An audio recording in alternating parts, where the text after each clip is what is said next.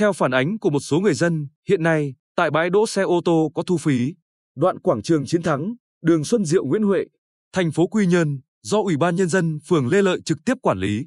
Có tình trạng một số hộ kinh doanh lấn chiếm làm nơi tổ chức dịch vụ ô tô điện cho trẻ em vui chơi.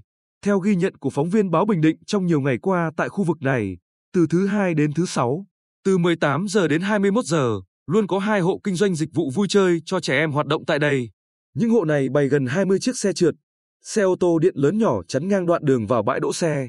Ngoài ra, một phần diện tích của bãi đỗ ô tô cũng biến thành không gian vui chơi cho trẻ em.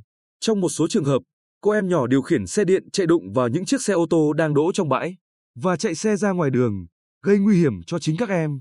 Đáng nói, khi một số ô tô có nhu cầu muốn vào gửi tại bãi đỗ xe, đều bị các hộ kinh doanh này cản trở không cho vào, buộc phải đỗ xe ngoài bãi. Được biết, bãi đỗ xe này do Ban Bảo vệ dân phố phường Lê Lợi trực tiếp phụ trách, thu phí đối với xe máy, xe ô tô khi gửi xe tại bãi. Ông Đào Văn Thứ, trưởng ban bảo vệ dân phố phường Lê Lợi cho biết, lực lượng của ban hiện có ít người, thường sau 18 giờ thì về, không có người trực tại bãi thời gian sau đó. Trao đổi với chúng tôi, bà Nguyễn Thị Minh Nguyệt, Chủ tịch Ủy ban Nhân dân phường Lê Lợi khẳng định, phường không có chủ trương hay hợp đồng cho thuê bãi đỗ xe đối với các hộ kinh doanh dịch vụ vui chơi bằng ô tô điện. Việc làm của những cá nhân hộ kinh doanh này là sai. Phường đã cấm và yêu cầu đội quản lý trật tự đô thị và công an phường thường xuyên nhắc nhở kiểm tra. Có những trường hợp hộ kinh doanh đã viết cam kết không vi phạm, nhưng sau đó không thực hiện. Phường đã xử phạt với mức cao nhất là 2,5 triệu đồng, tịch thu các loại xe trượt, ô tô điện không hoàn trả lại.